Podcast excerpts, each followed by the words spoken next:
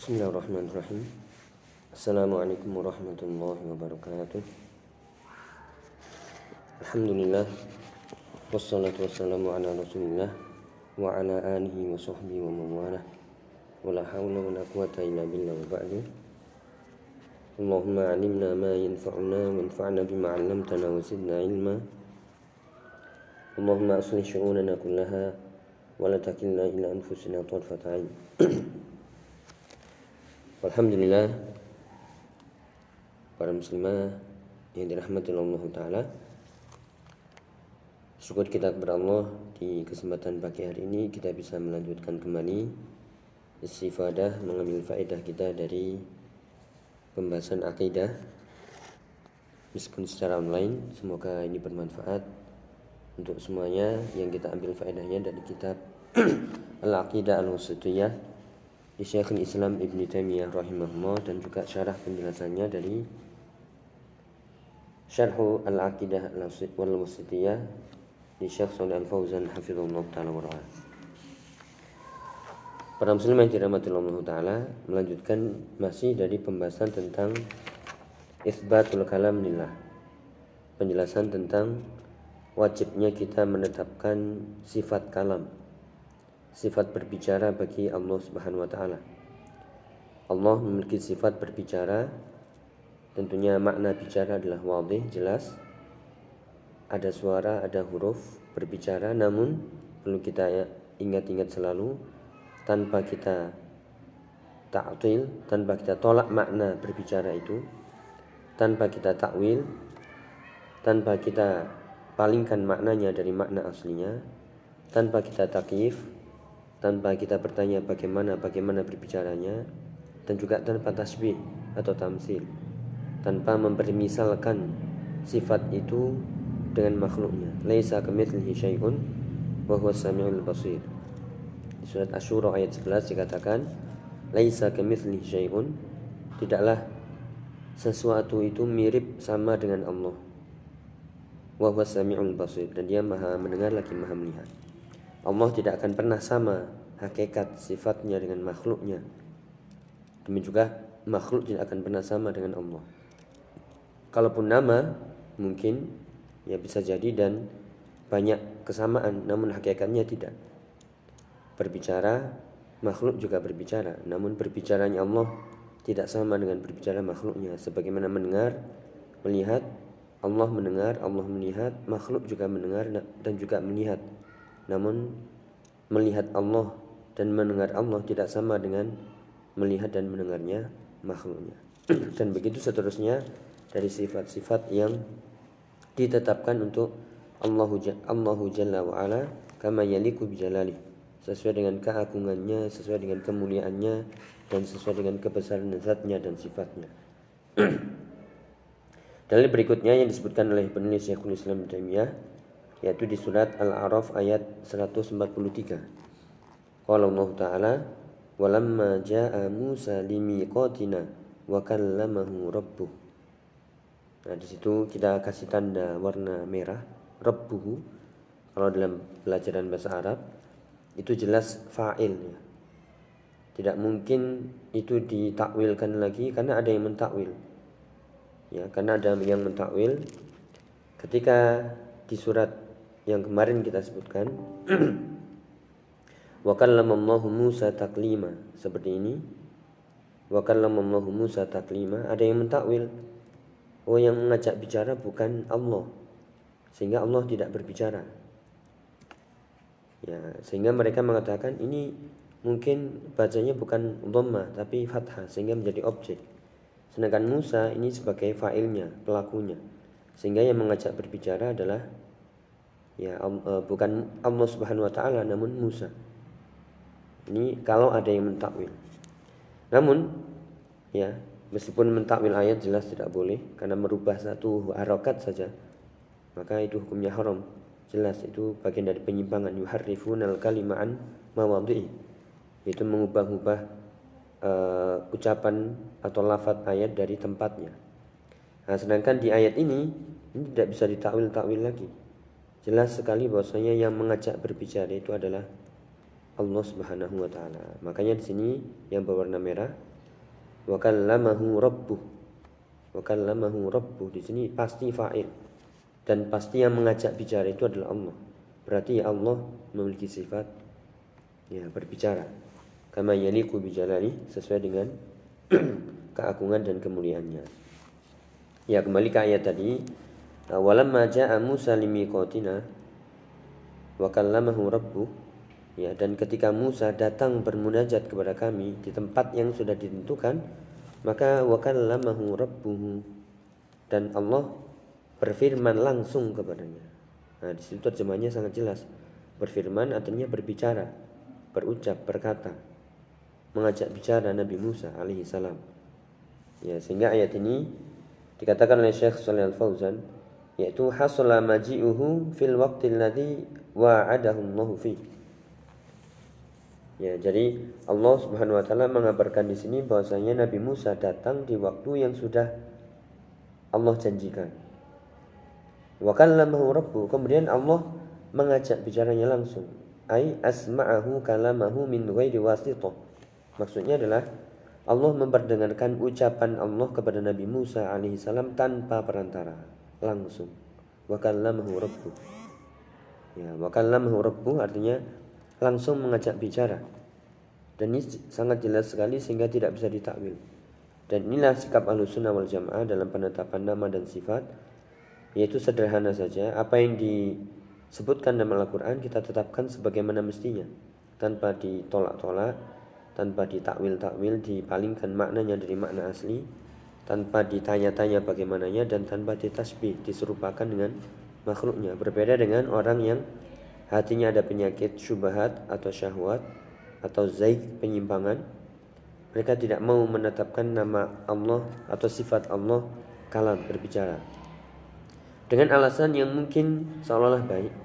Alasannya mereka menolak sifat bicara ini. Kalau kita tetapkan sifat bicara untuk Allah ya maka nanti kita sama dengan makhluk dong kita sama dengan Allah jadinya atau Allah sama dengan makhluk sehingga kita tidak boleh menyamakan Allah dengan makhluknya. Ya, ini secara kalau ini disampaikan ke orang awam mungkin benar, mungkin bisa diterima.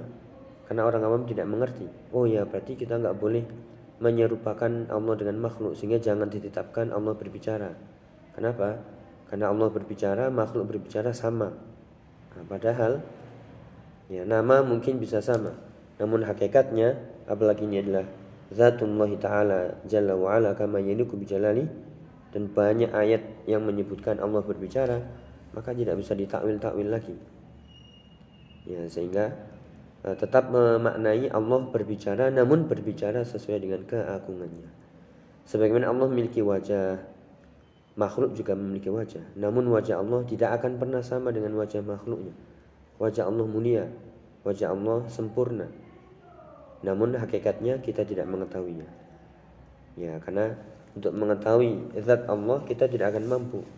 Zatullah akbar, yaitu zat Allah yang maha besar.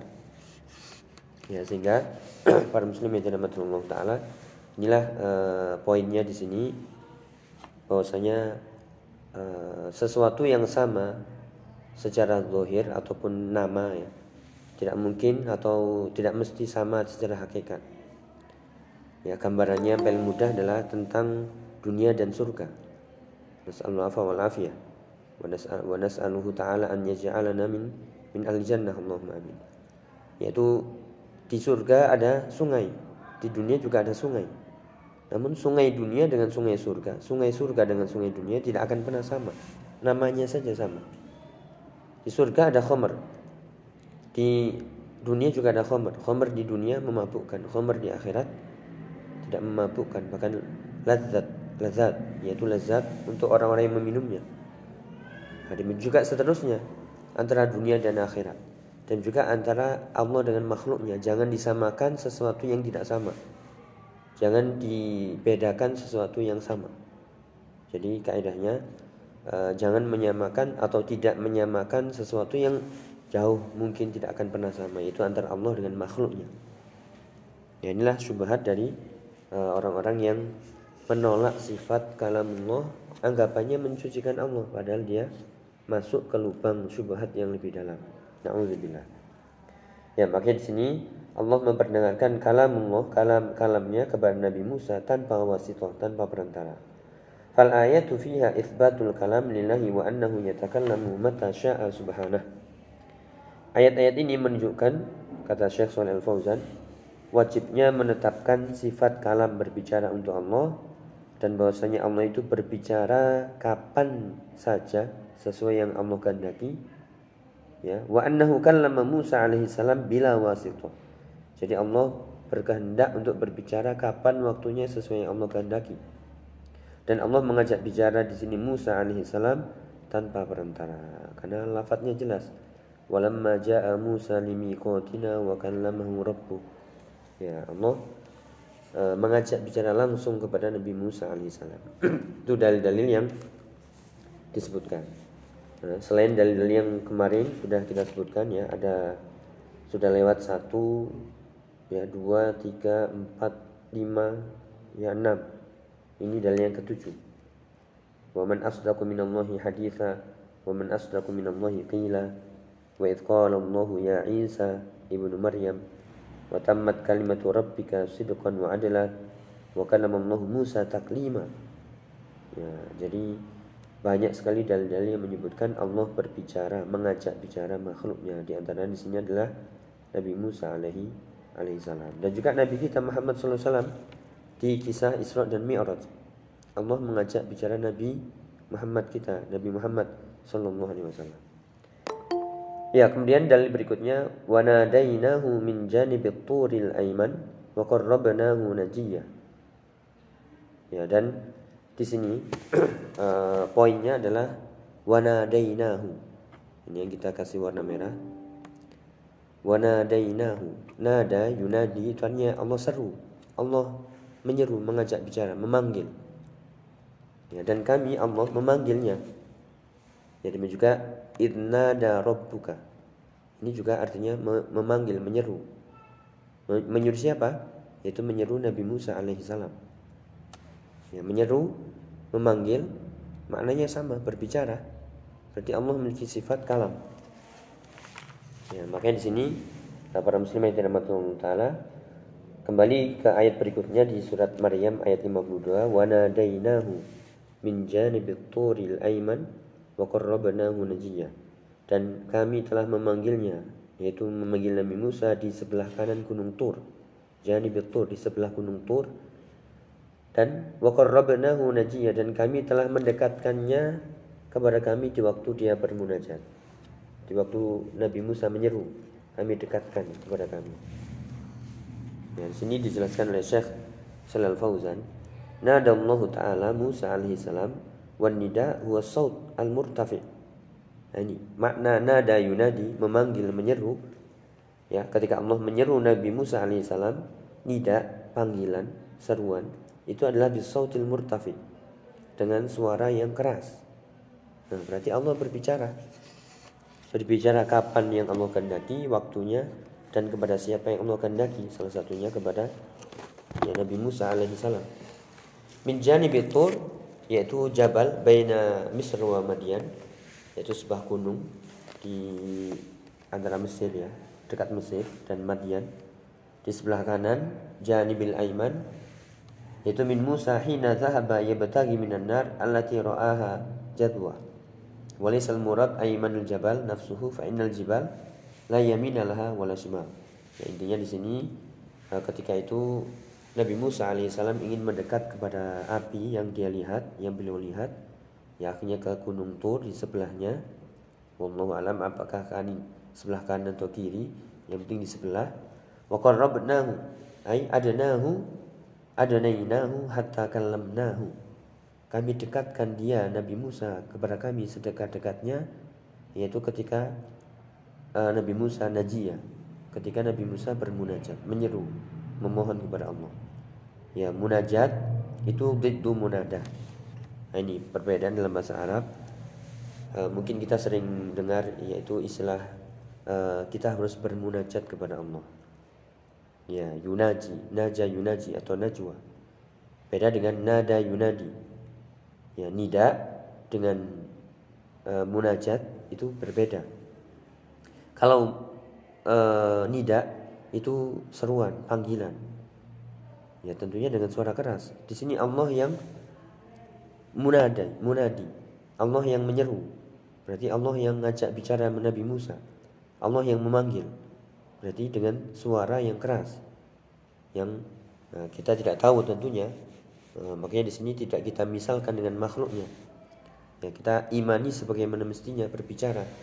Berbicara maknanya keluar suara yang jelas, yang dimengerti ya dengan huruf-hurufnya dan suaranya ada suaranya bisautin wa harfin ya. Kemudian juga kalaupun munajat, munajat itu artinya dengan suara lirih. Ya, maka kami dekatkan Nabi Musa ketika Nabi Musa bermunajat dengan suara lirih. Nabi Musa dengan suara lirih, lirih ya, dan dengan suara pelan. Adapun munadi Allah seru dengan suara yang keras. Nah, di sini juga kita bisa ambil faedah doa itu adalah munajat. Ya, doa itu adalah munajat dan munajat itu dengan suara yang pelan, lirih yang mungkin bisa kita sendiri yang mendengar ya tidak dengan keras-keras. Berdoa itu tidak dengan suara keras. Karena Allah tidak tuli. Allah Maha mendengar. Ya, bahkan dalam ayat Wa idza sa'alaka ibadi anni fa inni qarib ujibu da'watad da'i idza da'an di surat Al-Baqarah. Dan ketika uh, hamba-hambaku bertanya tentangku wahai Muhammad, katakanlah aku dekat. Ujibu da'wat da'i idza da'an. Aku mengabulkan doa ketika hambaku itu berdoa. Dan tentunya uh, berdoa dengan suara yang pelan diri. Bahkan dalam sebab turunnya ayat ini Wa idza sa'alaka ibadi anni ada seorang yang bertanya, "Ya Rasulullah, apakah Allah itu jauh sehingga kami harus menyerunya, memanggilnya, yaitu menidaknya, ya memanggilnya dengan suara keras atau Tuhan kita itu dekat sehingga kami cukup bermunajat kepadanya." Akhirnya turunlah ayat ini ya tentunya fa inni qarib sehingga kalau dekat ya cukup bermunajat. Kita batin saja ya kita dengan suara lirih hanya kita yang mendengar Allah maha mendengar. Nah itulah perbedaan mendengarnya Allah dengan mendengarnya makhluk. Kemudian juga ini ada adab dalam berdoa. Sekali lagi uh, ayat ini menunjukkan Allah munadi. Allah berbicara. Allah menyeru dengan suara. Dan itu juga berbicara kalam. Ya makanya Syekh Shalal Fauzan mengatakan wa fil ayatil karimah itsbatul kalamillahi ta'ala wa annahu yunadi wa, wa yunaji wa huma naw'ani minal kalam. Ya, jadi uh, Allah Subhanahu wa taala ditetapkan ini di sini sifat kalam, baik itu yunadi wa yunaji. Baik itu menyeru atau dengan suara yang pelan, wa huma naw'ani minal kalam. Ya, wal munadat bisautin murtafi wal munajat bisautin ghairi murtafi. Itu bedanya tadi Allah memiliki sifat kalam dan sesuai dengan kehendaknya bisa bermunadi, bermunada yaitu dengan suara keras atau bermunajat dengan suara lirih, dengan suara pelan. Kama yaliku bijalan tentunya sesuai dengan keagungan dan kebesaran Allah Subhanahu wa taala. Makanya di sini uh, maknanya adalah menetapkan sifat kalam bagi Allah Subhanahu wa taala. Ya, terakhir ayatnya yang di bawahnya ada lafaz idnada idnada rabbuk wa idnada rabbuka Musa anitil qaumadz zalimin di surat Asy-Syu'ara ayat 10. Dan ingatlah ketika Tuhanmu yaitu Allah menyeru Musa. Menyeru, munada, memanggil. Nah, tentunya dengan ya dengan suara. Ya, tentunya dengan ucapan yang masmu didengar dan tentunya di sini uh, Allah yang mengajak bicara Nabi Musa alaihissalam yaitu anitil qaumadz zalimin. Datangilah kaum yang zalim itu yaitu kaum Firaun. Ya Firaun dan kaumnya. Ya di sini dijelaskan oleh Syekh Shalal Fauzan uh, wa idna da rabbuka Musa ai watlu watlu wadhkur dzalik ingatlah idna da rabbuka Musa. Ya ingatlah ketika Allah menyeru Musa memanggil. Nida itu memanggil. Ya, aniti eh, yaitu maksudnya adalah datanglah. Idhab ilal qaumidz zalimin. Pergilah, datanglah kepada ya kepada orang-orang yang zalim. Ya di sini dijelaskan sekali lagi uh, wafil ayat dikatakan oleh Syekh Shalal Fauzan itsbatul kalam lillahi ta'ala wa annahu yunadi man yasha min ibadihi wa yusmi'uhu kalamahu. Ini poinnya. Isbat penetapan sifat kalam bagi Allah. Bahwasanya Allah itu menyeru hamba-hambanya. Ya menyeru di antara hamba-hambanya di antara di sini dijelaskan dalam ayat sangat jelas yaitu idnada wa idnada rabbuk wa nadainahu min janibit tur wa kallamahu rabbuk ayat-ayat ini semuanya mirip maknanya wajib menetapkan sifat kalam bagi Allah dan kalamullah ucapan Allah yaitu diperdengarkan kepada makhluknya sesuai dengan Allah kehendaki kapan waktunya kepada siapa di antara hambanya yang Allah pilih Ya, di antara yang Allah pilih sini adalah Nabi Musa alaihissalam. Sehingga Allah mengajak Nabi Musa berbicara tanpa perantara.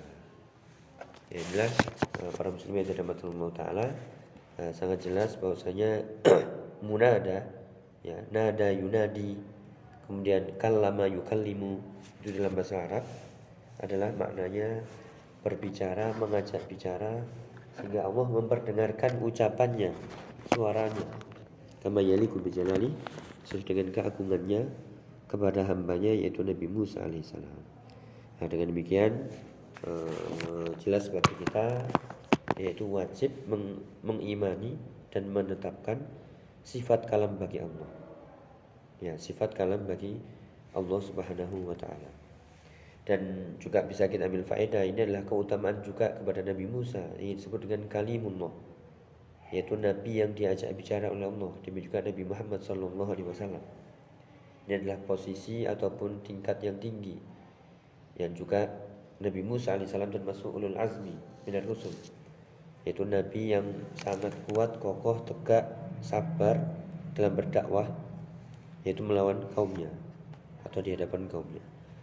Tapi Allah alam mungkin itu yang bisa kita bahas dari uh, lanjutan pembahasan akidah wasitiyah ya dari penetapan sifat kalam bagi Allah di dalil-dalil yang masih akan banyak disebutkan.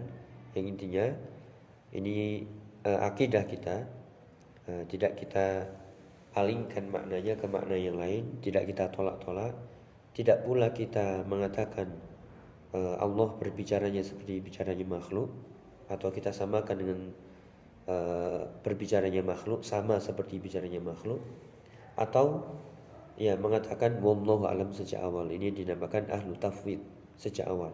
Dikatakan uh, apakah Allah berbicara? Tidak tahu. Apakah Allah memiliki wajah? Tidak tahu. Apakah Allah memiliki tangan tidak tahu. Nah, ini tidak tepat. Ya selama itu disebutkan dalam Al-Qur'an kita tetapkan sebagaimana mestinya maknanya jelas. Adapun kaifiyahnya itulah yang maklum uh, apa uh, kaifiyah itulah yang majhul. Maknanya maklum ya kaifiyahnya majhul. Iman kepadanya wajib dan bertanya tentangnya adalah bid'ah. Sebagaimana perkataan Imam Malik ketika ditanya tentang istiwa beliau menjawab istiwa itu maknanya jelas maklum. Kaifiyahnya bagaimana yaitu majhul tidak diketahui. Al imanu bihi mengimaninya wajib dan bertanya tentangnya itu adalah bid'ah. Kenapa? Hal itu tidak pernah ditanyakan oleh para sahabat Nabi yaitu sallallahu alaihi wasallam. Wallahu alam mungkin itu semoga bermanfaat. Uh, mungkin jika ada yang ditanyakan atau mungkin bisa dikirim lihat uh, grup WA. Uh, jika tidak ada mungkin kita cukupkan. Semoga bermanfaat. Subhanakallahumma bihamdika asyhadu an la ilaha illa anta astaghfiruka wa atubu akhiru da'wana alhamdulillahi rabbil alamin. Wassalamualaikum warahmatullahi wabarakatuh.